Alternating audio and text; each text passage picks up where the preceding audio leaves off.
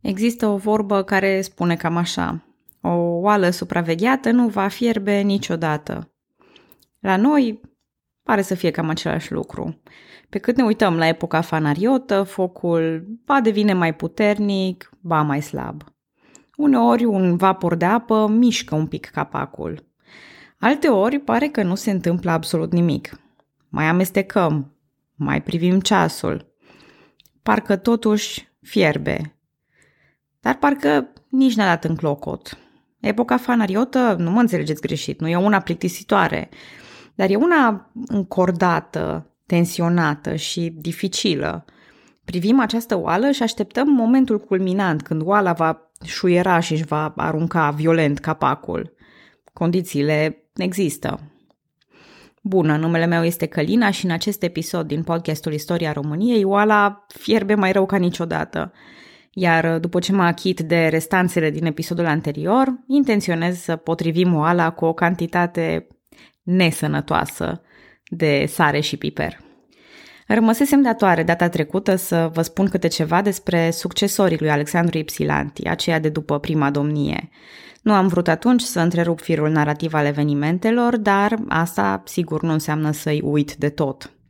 Mai ales că am de discutat câteva aspecte interesante cu privire la familiile lor. În 1782, Alexandru Ipsilanti și-a cerut singur mazilirea după aventura amoroasă și politică a fiilor lui adolescenți, iar pe scaunul domnesc al țării românești accede, direct din postul de mare dragoman al Imperiului Otoman, Nicolae Caragia, Spuneam atunci despre Caragea că s-a preocupat de săparea lui Alexandru Ipsilanti prin diverse intrigi pentru a se asigura că acesta nu va reveni prea curând. Dar, pe de altă parte, reformele de modernizare continuă sub domnia lui într-un stil similar cu acela lui Ipsilanti. Unde spuneam că Ipsilanti era preocupat de sănătatea publică, iată că Nicolae Caragea introduce și el măsuri foarte importante pentru poliția edilitară și în domeniul sanitar – Practic, s-au luat măsuri pentru igiena publică în ceea ce privește drumurile, localurile și călătorii străini. Cafenelele, hanurile și drumurile erau controlate periodic, coșurile trebuiau măturate regulat, asigurând spații salubre pentru desfășurarea activităților. Seamănă într-un fel cu regulile de pandemie prin care am trecut cu toții recent, iar într-un stat modern este foarte important ca aceste măsuri de sănătate publică să existe și să fie aplicate. Dar trimiterea la pandemie, să știți că nu o fac doar așa de amorul artei, ci însuși numele de Caragea este legat de sănătatea publică. În 1812 va urca pe același scaun domnesc o rudă de-a lui, Ioan Gheorghe Caragea, sub a cărui domnie începe unul dintre cele mai mari dezastre sanitare din istoria Munteniei, ciuma lui Caragea. Dar despre asta vom vorbi la timpul potrivit. Pe lângă măsurile binevenite în ceea ce privește poliția și sănătatea publică, Nicolae Caragea mai are timp să instituie și o formă de control a călătorilor, introducând pașușul, un precursor al pașaportului de astăzi. Aceasta era și o formă de control asupra populației venită tocmai din incidentele prin care țăranii nemulțumiți își luau tălpășița prin Transilvania sau în alte locuri, iar existența unui sistem de control reduce această libertate. Și, apropo de reducerea libertății, uite un lucru ce i-ar inflama pe americanii republicani. Nicolae Caragea ia măsuri pentru oprirea portului de armă sau de uniformă, mai exact pentru oprirea portului ilegal de armă sau de uniformă. Așa cum intuiesc americanii, măsura aceasta se ia tocmai de teama unor răzmerițe sau răscoale spontane împotriva autorităților în contextul în care exista în țările române acest pericol. Și mă refer în speță la Haiduci, că tot am vorbit în episodul anterior de Ian Cujianu și de Pasvantoulu, care alături de mercenarii lui e tot un soi de haiduc ce uzurpă autoritatea centrală. Dar despre subiectul haiduciei intenționez să fac un episod întreg în care să privim aspectele haiduciei la nivel mai mare, așa că nu voi intra în prea multe detalii aici. Cât despre familia Caragea pot să spun că are origini străvechi, asemenea familiei Cantacuzino, un membru al familiei Caragea e numit de Ana Comnena, acțiune plasată undeva la anul 1091. La fel ca în cazul cantacuzineștilor, e greu de trasat descendența exactă, dar cert este că ramuri ale acestei familii s-au stabilit în țările române și ulterior foarte mulți s-au orientat și spre Occident. Au dat un patriarh ecumenic, un mare dragoman, doi domnitori ai țării românești și o serie de oameni de știință, filantropi sau diplomați. Ortografia variază de la Caragia cu G la Caragia cu DG sau la folosirea literei K, dar ne mai întâlnim cu ei, deci să știți de pe acum de unde au venit. Oricum, Nicolae Caragea nu apucă prea multe zile pe scaunul domnesc. După un an e înlocuit cu fiul marelui dragoman, Constantin Dracoșuțu, care era căsătorit cu prințesa Maria Rosetti. Era înrudit astfel și cu familia Mavrocordat, iar fiii lui erau căsătoriți cu mare atenție, fiind infiltrați prin multe familii aristocrate fanariote. Unul dintre acești fii, Mihai Șuțu, este adus ca domnitor al țării românești mai întâi în 1783. Nu avea să fie o experiență prea reușită, fiind și el înlocuit după doar trei ani. Nu a fost uh, plasat pe linie moartă, dar probabil că avea nevoie de mai mult timp pentru a acumula experiența necesară. Pe atunci era în pregătire războiul austro-ruso-turc, iar Mihai Șuțu a fost înlocuit cu Nicolae Mavrogheni. O alegere controversată. Dar ce se întâmplă de fapt? În apropierea războiului, turcii aveau nevoie de un domnitor cu experiență militară, căruia să-i poată încredința astfel de misiuni. Prezența pe scaunul domnesc a unui aristocrat de pace era pur și simplu periculoasă. Originar din Paros, Nicolae Mavroghen era fără îndoială un comandant militar. Ocupa pe atunci funcția de dragoman de flotă, iar principalul său susținător a fost Gazi Hasan Pasha, comandantul flotei otomane. În țara românească, noul domn a fost ridiculizat și ironizat drept galionagiu, adică om care lucrează pe galion, pe corabie. Practic, îl făceau marinar ca pe un președinte ceva mai recent al României. Boierii nu au fost niciodată de acord cu Mavroghen, iar poporul l-a respins destul de violent. Nu ajuta nici faptul că poleia cu aur coroanele cerbilor care îi trăgeau trăsura într-o dovadă de opulență și excentricitate crasă. Deși a luat unele măsuri interne bune, precum lucrările la alimentarea cu apă prin conducte, a fost în cele din urmă spânzurat de Hasan Pasha pentru insubordonare față de înalta poartă. Și asta le aduce înapoi pe scaunul domnesc pe Mihai Șuțu. Dar norocul nu-i surâde nici de această dată. După mai multe încercări, el nu reușește să-și demonstreze competența ca domn. Ba chiar în 1793 e făcut un schimb unul la unul de domni. El pleacă în Moldova și Alexandru Moruții vine în țara românească. Nici asta nu funcționează prea bine pentru otomani. În 1795 e mazilit din Moldova și înlocuit cu Alexandru Calimachi. Cât despre Moruții, domnul mutat în țara românească spuneam data trecută că își va cere singur mazilirea copleșit de evenimentele cu Pasvantolu. În lipsă de alte opțiuni, Mihai Șuțu i-a dus înapoi în țara românească.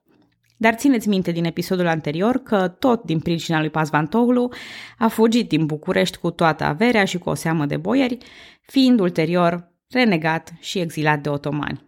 Va călători în Austria și apoi în Rusia, unde obține protecția rușilor și sub această protecție se va muta la Istanbul, unde moare în sărăcie. Acum, am vorbit destul de mult despre evenimentele din țara românească și pe alocuri am ajuns și am chiar depășit pragul anului 1800. La începutul domniilor fanariote am combinat povestea din țara românească și Moldova pentru că efectiv trecerile unui om de pe un scaun domnesc pe celălalt era un lucru foarte comun.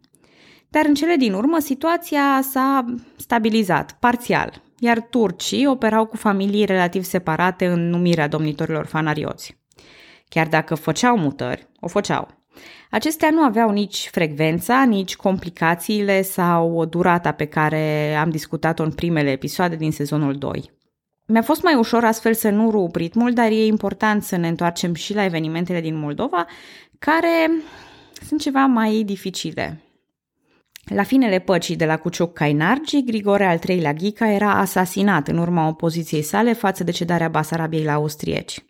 Succesorul lui era un ginere de-a lui Nicolae Mavrocordat și fiul marelui postelnic Dimitrie Moruții. Acest fiu, Constantin Moruții, ocupa în 1777 rolul de mare dragoman al porții și fusese complice la asasinatul lui Grigor al III-lea Ghica. Așa că, în mod absolut normal, a urmat la scaunul domnesc al Moldovei.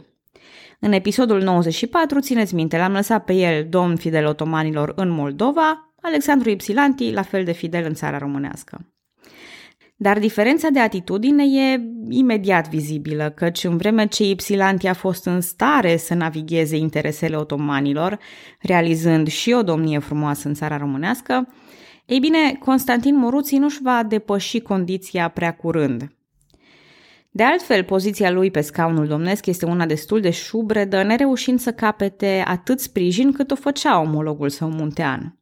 Constantin Moruții era implicat pe plan internațional în spionajul și sabotarea Austriei, iar în ceea ce privește misiunea de aprovizionare a turcilor își ia rolul în serios. Pe plan intern, ia măsuri pentru stimularea producției proprie de rachiu, care era importat înainte din Polonia. Dar în cele din urmă, eforturile lui pro-otomane și anti-austriece nu-l pot salva de antipatia rușilor. Cu ocazia unei vizite diplomatice, consulul rus este primit prost în Moldova, iar Rusia folosește acest pretext pentru a cere mazilirea lui Constantin și înlocuirea lui cu Alexandru Mavrocordat. Dar înainte de a vorbi despre Alexandru, vreau să spun că domnul Constantin Moruții a avut 10 copii. Și din păcate, destinul băieților a fost unul trist în toate cazurile. Fiul cel mare, Alexandru, avea să aibă domnie în țările române. Sigur, despre el voi vorbi imediat, dar știm deja cum a sfârșit, cerându-și singur mazilirea în evenimentele cu Pazvantolu. Cel de-al doilea fiu, Dumitru, avea să ajungă mare dragoman. Deoarece a semnat tratatul prin care Basarabia era cedată Rusiei, sultanul a ordonat decapitarea lui în 1812. Al treilea fiu, George, de asemenea mare dragoman, a fost exilat în Cipru și decapitat tot la ordinele otomanilor. Panait, cel de-al patrulea băiat, decapitat și el din cauza rolului jucat în cedarea Basarabiei.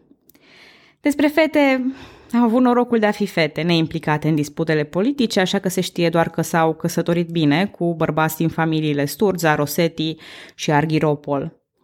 Dar soarta copiilor lui Constantin Moruții arată că, în fond și la urma urmei, fidelitatea față de otomani nu e o garanție pe termen lung. În acest joc al răzbunării, atât Moruții cât și Ipsilantii au avut mult de suferit de pe urma acțiunilor copiilor lor.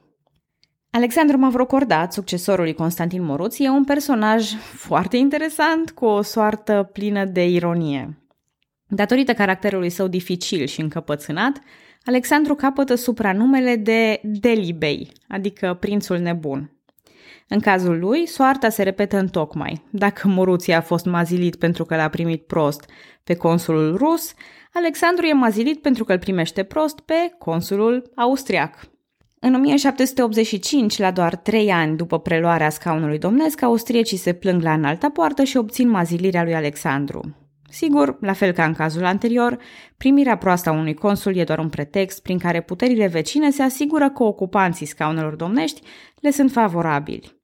Între 1786 și 1786 domnește vărul lui, pe care îl cheamă tot Alexandru Mavrocordat. Acest Alexandru al doilea Mavrocordat ocupase funcția de mare dragoman și fusese numit datorită relațiilor bune pe care le întreținea atât cu Austria cât și cu Rusia. Și uite, totul pare minunat la început, dar am spus deja că în Moldova, datorită pretențiilor teritoriale ale vecinilor, lucrurile stăteau ceva mai complicat decât în țara românească.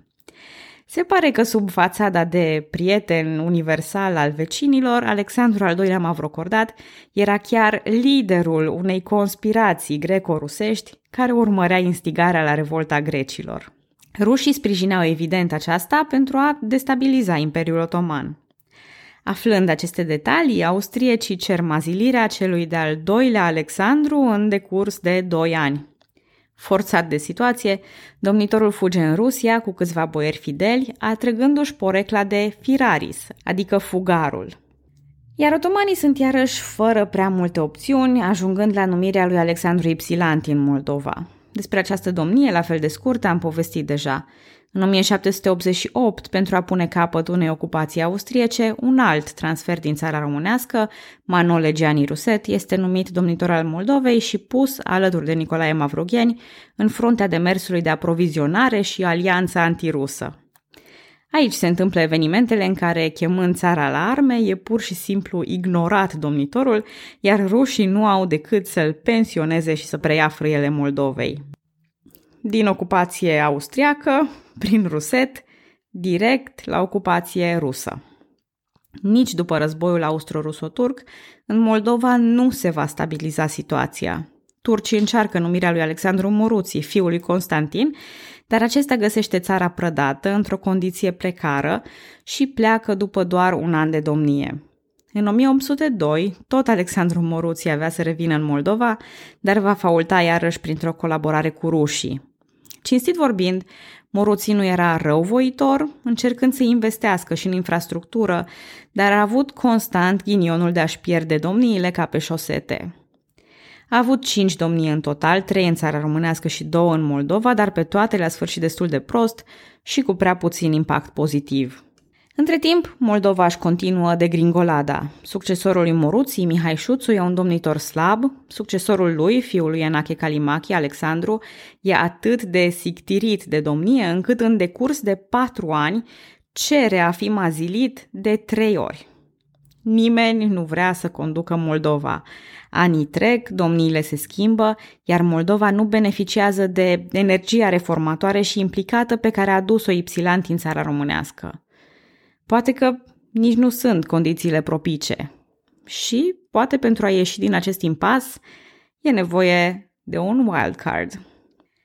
Termenul de wildcard are mai multe sensuri și aproape toate îi se aplică lui Constantin Ipsilanti. Da, știu, e un termen care provine din limba engleză și aici vorbim româna, dar nu intenționez neapărat să mă murdăresc de engleză pe la gură, nu fără a da niște explicații. În jocurile de cărți, un wild card, tradus ad literam carte sălbatică, este o carte specială, de obicei jokerul, care poate înlocui sau reprezenta orice altă carte. Și Constantin Ipsilanti va reprezenta din funcția de domnitor interesele rușilor și ale grecilor. Al doilea sens al termenului de wild card este acela de element imprevizibil care poate răsturna situația. Și da, Constantin Ipsilanti va fi tocmai un astfel de wild card.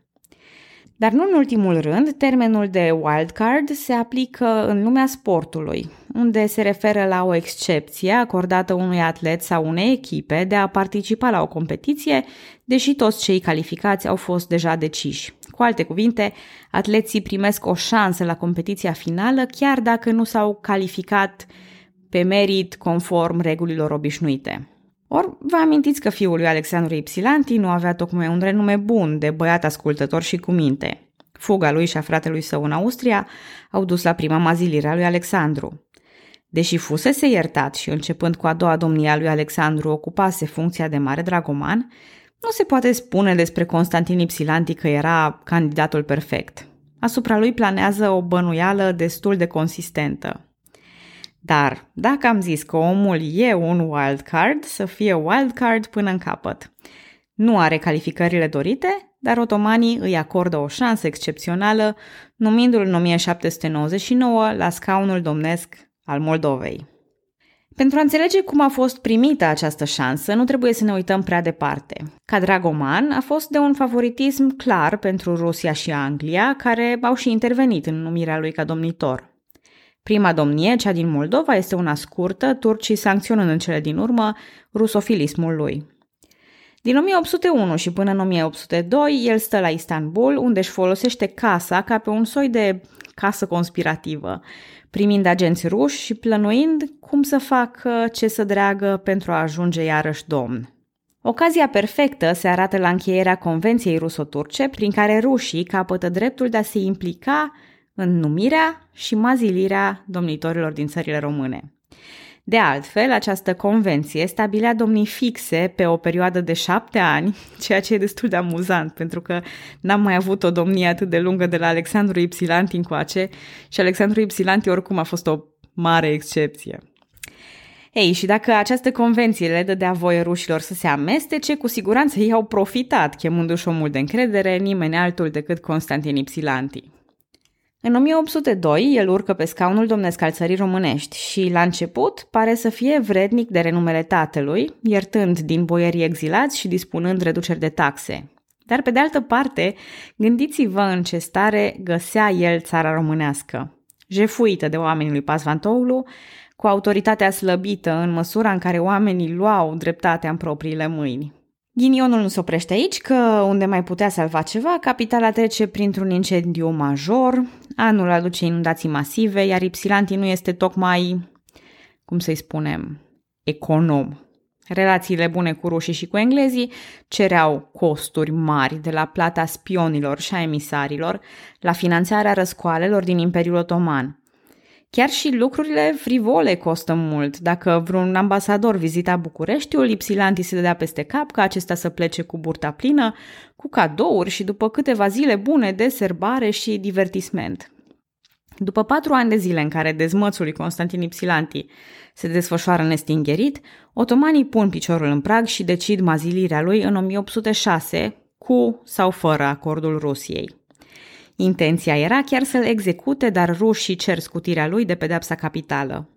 Momentan, Constantin Ipsilanti e salvat, dar cine știe când va putea el reveni la scaunul domnesc? A, imediat? Da. Păi 1806 a fost anul izbucnirii unui nou război ruso-turc și evenimentele se repetă aproape ca data trecută. Rușii ocupă mai întâi Moldova, îl readuc pe omul lor Ipsilanti ca administrator, după care trec mai departe și ocupă țara românească. Până în decembrie, ambele țări sunt ocupate, însă, spre deosebire de data trecută, apare pe tapet o idee nouă. Imaginați-vă că sunteți pentru scurt timp la emisiunea Vrei să fii miliardar. Sunteți la ultima întrebare, cea care vă poate aduce premiul cel mare. De fapt, știți ceva, am făcut jocul acesta de prea multe ori. De această dată, mai bine vă dau direct răspunsul.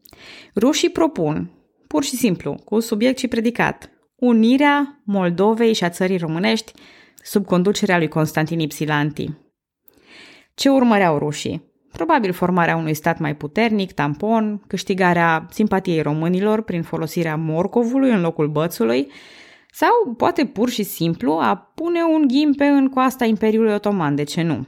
Orice ar fi urmărit Rusia, sunt sigure două lucruri. 1. Unirea formală trebuia să aibă loc în 1830 și 2. Unirea aceasta nu s-a întâmplat niciodată. Noi știm din istorie că nu a fost sub Constantin Ipsilanti, ci mai târziu sub Alexandru Ioan Cuza, dar uh, chiar dacă știm finalul, ar fi interesant de explorat anume cum au căzut aceste planuri. Mai țineți minte vorba mea cu traficul rutier? Că oricât de atent și de preventiv ai conduce, există oricând riscul de a face accident. Păi, cum ar fi dacă, pe lângă traficul normal, care și așa e riscant, într-o bună zi apare prin trafic un bulldozer scăpat de sub control, care răstoarnă în cale tot ce apucă. Nu vă imaginați vreo monstruozitate de trei etaje ajunge chiar și 1,57 m. Iar buldozerul nostru se numește Napoleon Bonaparte. Acum, dacă ar fi să stau să povestesc despre Napoleon, cap-coadă, am putea la fel de bine să ne pregătim pensiile. Un material foarte concis, interesant și bine făcut despre Napoleon puteți găsi pe YouTube, pe canalul Oversimplified, care reușește să îmbine umorul cu multe informații istorică. Subiectul e foarte interesant și mă atrage ca un magnet, dar trebuie să practic cumpătarea, că avem altă treabă de făcut aici. Dar povestesc pe scurt cam care e implicarea lui Napoleon. În 1806 are loc războiul celei de-a patra coaliții. Mai exact, împotriva lui Napoleon se aliază așa Rusia, Prusia, Saxonia, Suedia, Marea Britanie și Irlanda. După cum i-o spune și numele, a patra coaliție, era pentru a patra oară când se aliau mai multe țări pentru a-l învinge pe Napoleon. Și pentru că Napoleon era un buldozer, este pentru a patra oară când o coaliție anti-Napoleon pierde. La 1807, bătălia de la Friedland, câștigată decisiv de armata franceză, pune capăt acestui război și îl forțează pe țarul Alexandru I să poarte negocieri de pace cu micul mare general. Aceste negocieri se poartă pe o barcă în mijlocul râului Neman. Două zile mai târziu, Napoleon va purta tratative și cu Prusia. Și ne interesează acest aspect deoarece Prusia și nu Rusia este marele pierzător al acestui război. În vreme ce prusacii cedează aproape jumătate din teritoriile dinaintea războiului, în care Napoleon instaurează state satelit, rușii scapă ceva mai ieftin. Rusiei îi se oferă oportunitatea unei alianțe, ceea ce, cunoscând calitatea de buldozer al lui Napoleon și parcursul fulminant al Rusiei într-o mare putere politică, e bine, o astfel de alianță e o veste proastă pentru restul Europei. Cam oricine s-ar pune cu acești noi aliați ar avea zile grele. Și Napoleon promite rușilor sprijin împotriva Imperiului Otoman, dacă și rușii promit sprijin împotriva Imperiului Britanic. Pare o înțelegere bună, dar să nu uităm că Rusia e totuși pierzătoare în război. Or, dacă Napoleon poate ocupa și reorganiza teritoriile prusace, Rusiei nu îi se permite să mențină controlul în Moldova și în țara românească. Rusia mai cedează și niște insule recent cucerite și cu asta se încheie celebra pace de la Tilsit. Din toate acestea, ia ghiciți cine iese în pierdere, Constantin Ipsilanti, care e nevoit să părăsească scaunele domnești și visele de unire, plecând în exil în Rusia alături de familia lui.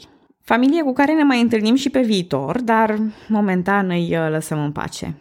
Cât despre situația țărilor române, nu una prea grozavă. Mai mult ca niciodată e nevoie de stabilitate și ia-o de unde nu-i. Moldova va reîncepe seria de domnii scurte și căi măcămii, iar uh, țara românească se va lovi curând de o epidemie extrem de gravă de ciumă bubonică. Am pomenit-o deja la începutul episodului. Norocul, dacă îi putem spune așa, este că turcii au probleme și în alte părți. Și până când să stingă un foc, se aprinde altul și altul. Iar cu asta vin timpuri periculoase pentru stăpânirea fanariotă. Țările române clocotesc, lucrurile pe scena politică europeană se schimbă și Cine știe, poate în curând apare vreun oltean hotărât să facă ceva în privința fanarioților. Nu mă zic. Oricum, înainte de asta, e cazul să vorbim puțin despre haiducie și despre Transilvania. Următoarele episoade vor fi ca o istorie paralelă, nu a clasei politice, nu a regilor și armatelor, ci a acelora care vor dreptate.